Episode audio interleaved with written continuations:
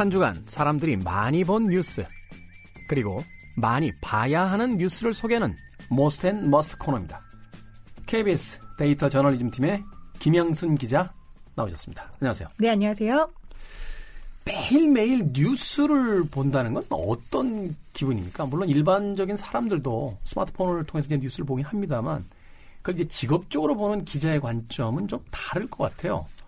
어, 왜냐면 대부분 이제 노래하시는 분들은 집에서 노래 안 하고 친구들하고 만나면 아, 그런가요? 그런 일들을 제가 많이 듣거든요. 하긴 개그맨들도 집에 가서는 웃기지 않는다고 그러더라고요. 그 요리하시는 분들도 집에서 요리 잘 안 하려고 아. 들고 막 이러는데 어, 뉴스에 늘 묻혀 있다. 쉬는 시간이나 가족들하고 있을 때는 뭐 의도적으로 TV도 좀 꺼놓고 이러세요? 아니요, 저 이번 주 휴가였는데 제가 집에서 9시 뉴스 계속 봤거든요. 그랬더니 저희 애들이 재미없어! 막 이러더라고요. 네. 엄마는 이게 재밌어? 이러고 제가, 어, 난 너무 재밌는데? 근데 뉴스가 저는 사실 소설 막 재밌는 소설 같아요. 그래서 보다 보면은 아 이게 이렇게 연결되는구나.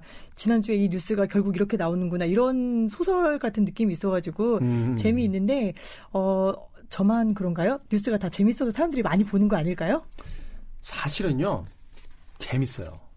어, 이게 우리 삶에 직접적인 어떤 관여가 없다라면 그냥 강 건너 불구경하듯이 그냥 흥미진진하게 보는 데 있어서는 웬만한 드라마보다도 더 재밌습니다. 근데 문제는 이 다양한 뉴스들이 우리 삶과 관련이 있기 때문에 어떤 뉴스에 대해서 가치 판단도 해야 되고 분노도 해야 되고 또 씁쓸함도 느껴야 되니까 거기서 좀 진이 빠지는 것 같아요. 맞아요. 사실 네. 재미라는 게 그냥 정말 막 웃겨서 재밌는 게 아니라 이 안에서 내가 희로애락을 같이 공유하기 때문에 재밌다고 느껴지는 거거든요. 근데 뉴스를 만드는 입장에서 보면은 내가 어떻게든 좀 사람들의 인식과 그다음에 어떤 제도를 변화시킬 수 있는 뉴스를 만들어야겠다라는 생각을 재밌게 만들어야겠다. 사람들이 공감할 수 있게 만들어야겠다. 이런 생각을 좀 하는 것 같아요. 네. 자, 한 주간 사람들이 많이 본 Most 뉴스 어떤 뉴스부터 들려주시겠습니까? 네, 이번 주도 역시 많은 뉴스가 있었는데 4주 연속이네요. 키워드로 봤을 때 가장 많이 본 뉴스 1위는 일본이었습니다. 네. 네, 뭐 일본. 당분간이라는 표현이 어떤 어떤 어느 정도의 기간인지 잘 모르겠습니다만 계속해서 뭐 이 뉴스는 등장을 할 것 같아요. 지금 분위기를 봤을 때.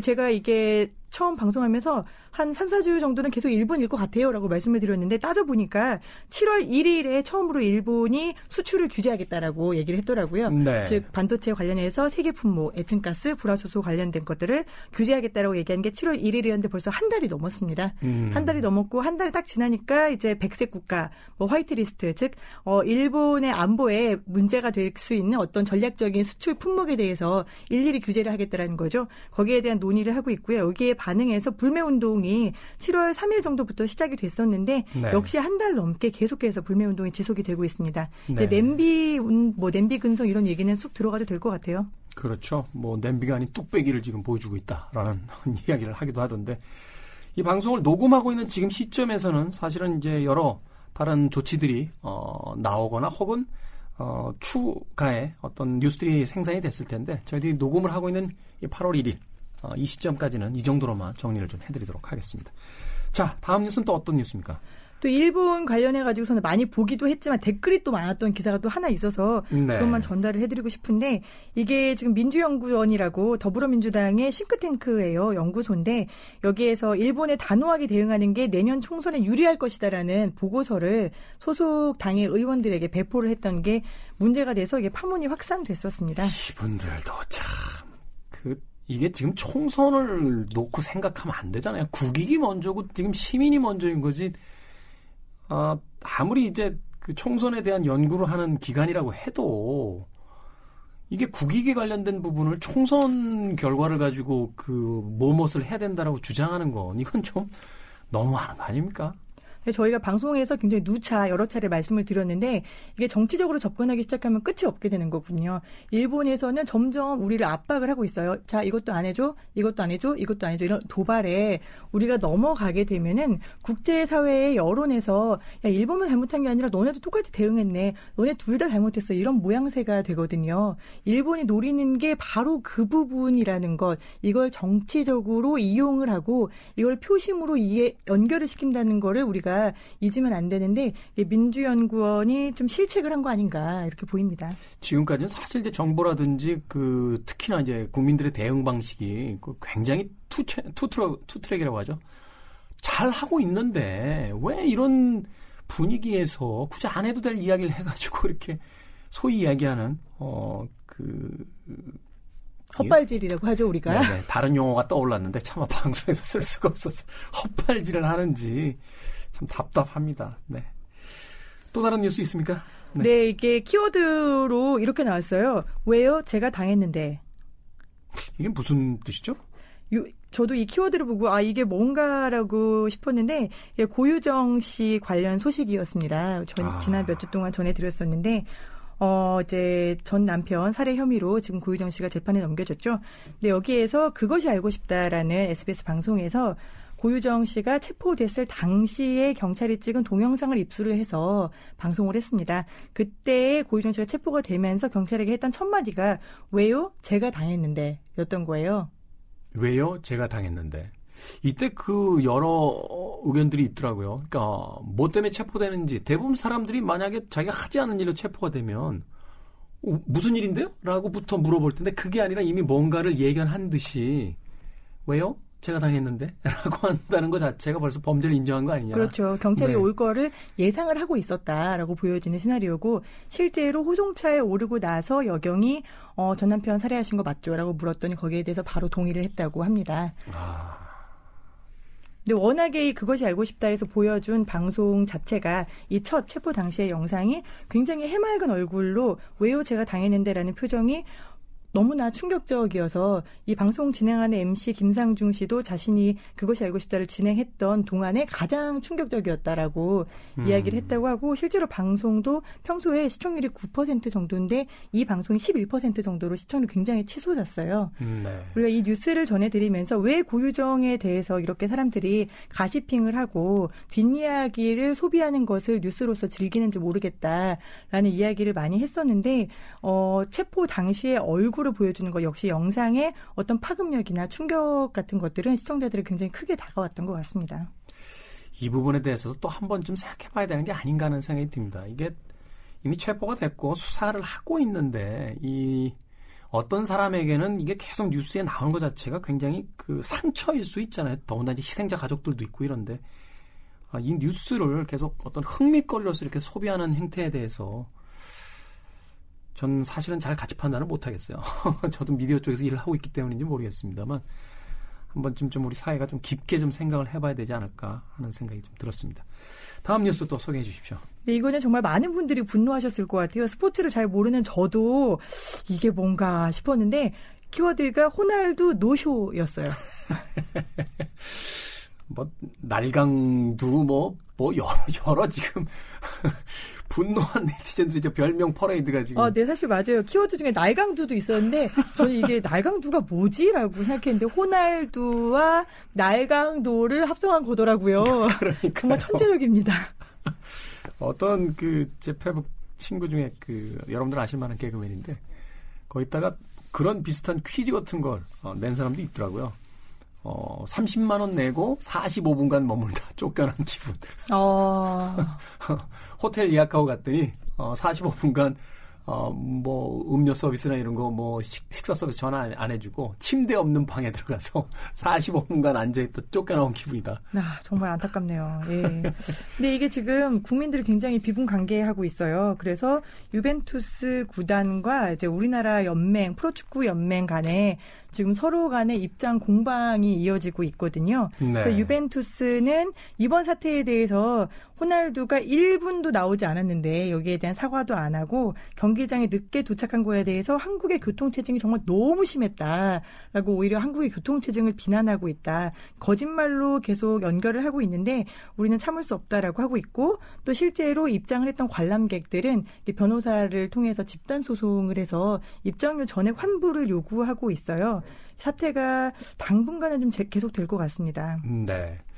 거기서 제가 가장 흥미로웠던 부분이 이제 유벤투스 주장 중에요. 어, 길이 막히는데 조치도 취해주지 않고 어 그것 때문에 굉장히 맞아요. 불쾌했다라는 경찰이 호송도 안 해주더라. 저는 이제 거기서 소위 이제 빵 터진 게 대한민국에서 무슨 그 공모를 수행하는 차가 아닌데 그 축구 친선 경기하러 가는 버스를 누가 또 호송을 해줍니까? 도로 통제해놓고. 그렇죠. 사실은 이게 그 사회적으로 발전되어 있는 국가라면 특히 민주국가라면 그 이제 모르겠어요. 저는 유벤투스 관계자 수준이 무엇을 이야기하는 건지 이게 뭐 몇몇 국가들 가면은 그 사적으로 뭐 돈을 좀 줘도 뭐 경찰들이 뭐 해주더라 뭐 이런 일화들을 우리가 듣게 되는데 아마 그런 정도 수준으로서 대한민국을 생각했던 게 아닌가 하는 생각이 들어서 이분들이 멀리서 오셔서 그러나 대한민국이 어떤 나라인지 잘 모르시는구나 하는 그런 생각이 좀 들었습니다. 아니, 친선 축구 경기하러 가는데 왜 경찰이 거기서 호송을 해줍니까?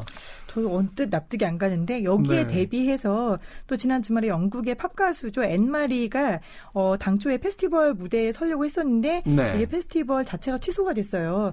그러니까 이제 관객들이 항의를 했겠죠. 여기에 대해서 한국 팬들에게 정말 미안하다. 내가 밤에 그 머물고 있는 호텔의 라운지에서 무료 공연을 열 테니까 누구든지 와서 관람해라라고 하고 실제로 무료 공연을 열었습니다. 네. 그러니까 관객들이 가서 막 비행기도 던지고 떼창도 부르고 하면서 엠마리 씨에게 굉장히 크게 화답을 했는데요. 호날두와 엠마리가 어울리지 않는데 연관 검색어로 검색이 되고 있습니다. 뉴스가 꼭 이렇게 그 한 쌍으로 등장하는 경우가 있어요. 그래서 사실은 뭐 엠마리까지는 아니었습니다만 호날두가 이제 경기장에 등장하지 않자 아, 관객석에서 이제 메시를 외치면서 그렇죠. 어 이제 우리는 다 메시 팬이다라고 그 이야기를 했다라고 해서 참 이 관객들이 얼마나 많이 화가 나 있었는지를 어, 간접적으로 알 수 있었는데 아무튼 아, 두 해외 이제 팝스타와 그 스포츠 스타의 어떤 행보가 아, 우리나라 그 팬들에게 남긴 인상이 각기 다르다는 거 재미있는 뉴스네요. 네, 호날두의 노- 노쇼까지 또 뉴스를 이야기해 주셨고요. 또 있죠 뉴스. 네, 이것도 역시 이제 YG 파문 중에 하나입니다. 연초부터 계속해서 끊이지 않고 있는데요. 군대에 가 있는 빅뱅의 대성 씨, 이제 빅뱅 대성 건물. 전 대성 씨가 건물주인 줄도 몰랐어요. 뭐 없으면 이상하겠죠. 이 정도 성공을 했는데. 그러게요. 건물주셨어요. 근데 건물주인데 하필이면은 그 대성이 소유한 건물이 불법 유흥업소 그리고 성매매의 알선 장소 뭐 우리가 흔히 이야기하는 단어로 쓰면 룸사롱으로 사용이 되고 있다라는 의혹이 불거지고 있고요. 이 건물이 뭐 월세만 한 달에 1억이라고 해요. 어 월세 나오는 거만. 네, 월세만 한 달에 1억인데 이게 지상 5층부터 8층까지는 각종 식당이 있고 그 밑에 즉 1층부터 4층까지는 엘리베이터 버튼도 눌리지 않고 들어가게 되면은 뭐 명함이라든지 이름에 대한 신원 확인이 안 되면 아예 입장도 건물 안으로 들어갈 수도 없고 굉장히 경비가 삼엄한 상태입니다. 대성 씨는 군대에 있지만 자신이 이 건물을 살 당시에 이런 내용을 전혀 몰랐다라고 이야기를 하고 있어요. 근데 제가 건물을 산다면은 저는 좀 어, 실사를 해보지 않았을까라는 생각이 드는데요. 일단 가서 간판을 보면요. 저기 뭐 하는데요? 물어보는 게 이제 일반적인 상식인데. 뭐 그걸 다 건너뛰고 어 그냥 뭐 서류상으로만 보고 믿을 만한 중개사에서 그 이거 괜찮으니까 사십시오 라고 해서 뭐 돈이 많은 사람이니까 뭐 믿고 샀다 라고 하더라도 300억인데요. 아니 뭐 그렇게 이제 거기까지 우리가 양보를 해주더라도 아, 네. 새로 나온 뉴스 저도 하나 봤었는데 법률 자문을 구했다며요. 그 건물에서 불법 행위가 벌어졌을 때 건물주에게까지 어떤 그 책임이 있느냐에 대한 법률 자문까지 받았다라고 하면 이건 이미 알고 있었다는 이야기잖아요. 그렇죠? 네, 제가 궁금한 점은 군대에 있는 대성 씨는 언제 조사를 할 수 있는 건지. 그렇죠. 이게 그 국방부하고 내무부로 각기 관할이 다르기. 그러니까요. 예. 사실은 뭐 언제 조사를 하게 될지 보통 군대에 들어가는 일은 군 검찰이 수사를 하거든요. 근데 이게 이제 그 국방에 관련된 사안이 아니기 때문에. 그러니까요. 네. 제가 참 이게 궁금한데 대성 씨가 휴가를 나오면 급습해서 잡아서 수사를 할 수 있지 않을까라는 생각을 좀 해봤는데 다음번에 제가 좀 취재를 더 해서 오도록 하겠습니다. 워낙 유명 인사이기 때문에 아마도 그 경찰 쪽에서 협의 요청을 하면 어, 자진 출두 형식으로 어, 국방부에서 휴가를 주고 어, 하지 않을까 하는 생각이 듭니다. 자, 한 주간에 참 많은 뉴스들이 있었네요. 자, 이번 주에 Must 뉴스 어, 소개를 좀 해주시죠. 네, 교훈과 교가를 시대에 맞춰서 우리 손으로 고쳤어요라는 제목이 있더라고요. 이게 이제 성인지 감수성, 우리 젠더 감수성을 성인지 감수성이라고 하잖아요. 네. 그거를 교가와 교훈을 바꾸는데 직접 활용한 굉장히 멋진 부산의 한 여학생들, 중학교 여학생들의 소식입니다. 슬기롭다라는 단어를 우리가 많이 쓰는데 이 슬기롭다라는 거는 누구를 어, 꾸며준다라고 생각하세요? 슬기롭다. 어, 누굴 꾸며주는 겁니까? 네, 보통 이제 우리가 보면은 교과서에 슬기로운 어린이 이렇게 나온다거나 아니면 슬기로운 여학생. 근데 슬기로운 남학생은 제가 못 본 것 같아요. 그러네요. 이게 여, 우리나라에 이제 남성형, 뭐 여성형 명사 이렇게 나눠지진 않습니다만 이게 우리가 관성적으로 여성 쪽에다가 많이 붙였던 말하자면 수사군요. 그렇죠. 오. 하나 더 들어가서 그렇다면은 알뜰하다라는 단어는 어떻게 쓰세요? 남자한테 알뜰하다는 안 쓰네요. 그렇죠. 잘 안 쓰네요. 네. 전 남자한테 알뜰하다라고 얘기하면은 약간 욕인 것 같아요. 약간 그렇죠. 그런 뉘앙스가 있죠. 현재로서는 좀 알뜰하다라고 얘기하면 뭔가 쫌생이 비슷한 자린고비 이런 느낌으로 남자한테는 저도 쫌생이까지 생각했는데 차마 입에 못 올렸는데 우리 김영수 기자가 쫌생이라고 표준어가 아니면 정말 죄송합니다. 아나운서실에 제가 문의를 해볼게요. 네, 어찌됐건. 네, 아무튼 이 교가에 슬기롭 고 알뜰한 참 여성이라는 표현이 있었던 거예요. 음. 학교가 만들어진 지 오래됐으니까 부산의 동래구에 있는 사직여중 학생들의 이야기입니다. 네. 그래서 오래됐으니까 이게 슬기롭고 알뜰한 참 여성이라는 교훈과 교가가 있었겠죠. 근데 이 학생들이 이거는 너무 여성에게만 국한되어 있고 잘못된 성관념을 만들 수 있다라고 해서 이 교훈과 교과를 고치겠다 시대에 맞게 이걸 공약으로 내걸었어요. 네. 그래서 올해 초에 공약으로 내걸고 선거에 당선이 됐습니다. 그래서 전교 회장과 전교 부회장이 된 거죠. 음. 그래서 이 학생들이 뭐 공약을 내걸었으니까 지켜야 되겠잖아요. 근데 이 지키는 방식이 참 예뻤어요. 어떻게 했냐면은 3월에 전교 회의를 해서 교훈과 교가의 가사를 수정하겠다. 네. 수정안을 발의합니다. 공식적으로. 수정안을 발의하고 여기에 대해서 이거는 중요한 문제니까 학생회 임원들만 투표를 할 게 아니라 모든 사람이 다 투표를 하도록 하겠다. 학생은 당연하고 선생님들 그리고 학부모까지 연결시켜가지고 모두에게 찬반 투표를 받아내요. 절차적으로 굉장히 훌륭한 민주주의를 그러네요. 실행을 한 거죠. 네. 그래서 찬반 투표 끝에 학생은 90.7%가 찬성을 했고요. 학부모랑 교사는 100% 찬성을 했습니다. 음. 압도적인 지지를 반대, 받아낸 거예요. 반대할 이유가 없잖아요. 네, 반대할 음. 이유가 없어요. 음. 근데 이 3자 중에서 저는 학부모는 약간 반대를 할 것 같았거든요.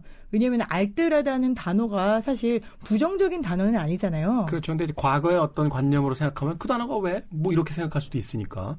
어. 그래서 실제로 어머니들이나 아버지들 사이에서는 야 알뜰하다는 게 뭐가 문제야라고 의견을 냈는데 학생들은 여기에 대해서 질색을 했다는 거예요. 아니 도대체 지금 어떤 시대인데 왜 여성만 알뜰해야 되는 거냐라고 음. 했고 실제로 학생들의 반응이 굉장히 폭발적이어서 교무실 옆에 이제 공모함을 놨는데 응모 용지가 모자라 가지고 수시로 채워 넣어야 하는 그런 지경에까지 이르렀다고 합니다. 네. 저는 개인적인 생각인지 모르겠습니다만. 어. 학생들과 학교만 합의하면 되지. 아, 교과를 만드는데 학부모까지 참여했다는 것도 사실은 조금 과거적인 시스템인 것 같아요. 그렇죠? 이 정도의 자기가 다니는 학교의 교과 정도면 학교 임직원들과 어, 학생들의 합의면 되는 건데 거의 또뭐 부모님들까지 가가지고 아이들의 그 교과에 관여한다라는 것까지도 저는 조금 옛날 방식이 아닌가 하는 또 생각도 네, 아무래도 생각입니다. 아직까지는 네. 중학생이기 때문에 이제 네. 부모님이 관심이 많을 때잖아요. 그래서 삼자적인 의견을 개진하고 싶지 않았을까라는 생각이 들고요. 네. 이게 사직여중은 개정된 교훈을 새롭게 게시물로 설치를 하는데 어떻게 바꿨냐고 하면은 앞서 말씀드렸죠. 슬기롭고 따뜻한 참 여성 아니고 참, 참 사람입니다. 음. 그래서 요거는 2학기 때부터 쓸 거라고 해요. 근데 저도 올해 초에 이제 저희 애가 초등학교 4학년인데 학교의 번호 배정과 관련해서 교육청에서 공문을 받은 적이 있었어요. 초등학교에 가면은 번호를 주는데 항상 남자애들이 1번부터 한 30번까지를 쓰고 여학생들이 31번부터 뒷번호를 쓰거든요. 아, 그래요? 네, 그렇더라고요. 아니, 저희 어릴 때도 안 하던 왜 그런 어, 어릴 때 그렇게 안 하셨어요? 저희 때 그렇게 초등학교 때 그렇게 했던 것 같지 않아요. 네. 기억을 잘 더듬어 보시면 왜냐하면 저 어렸을 때도 그런가요? 남학생들이 앞번호였고 여학생들은 한 50번 때부터 시작을 했었거든요. 제, 제 경험에는 없었던 것 같은데 중고등학교는 제가 남자 학교를 다녔기 때문에 정확하게 잘 모르겠고 저희 때는 그냥 키 순서로 했거든요. 예.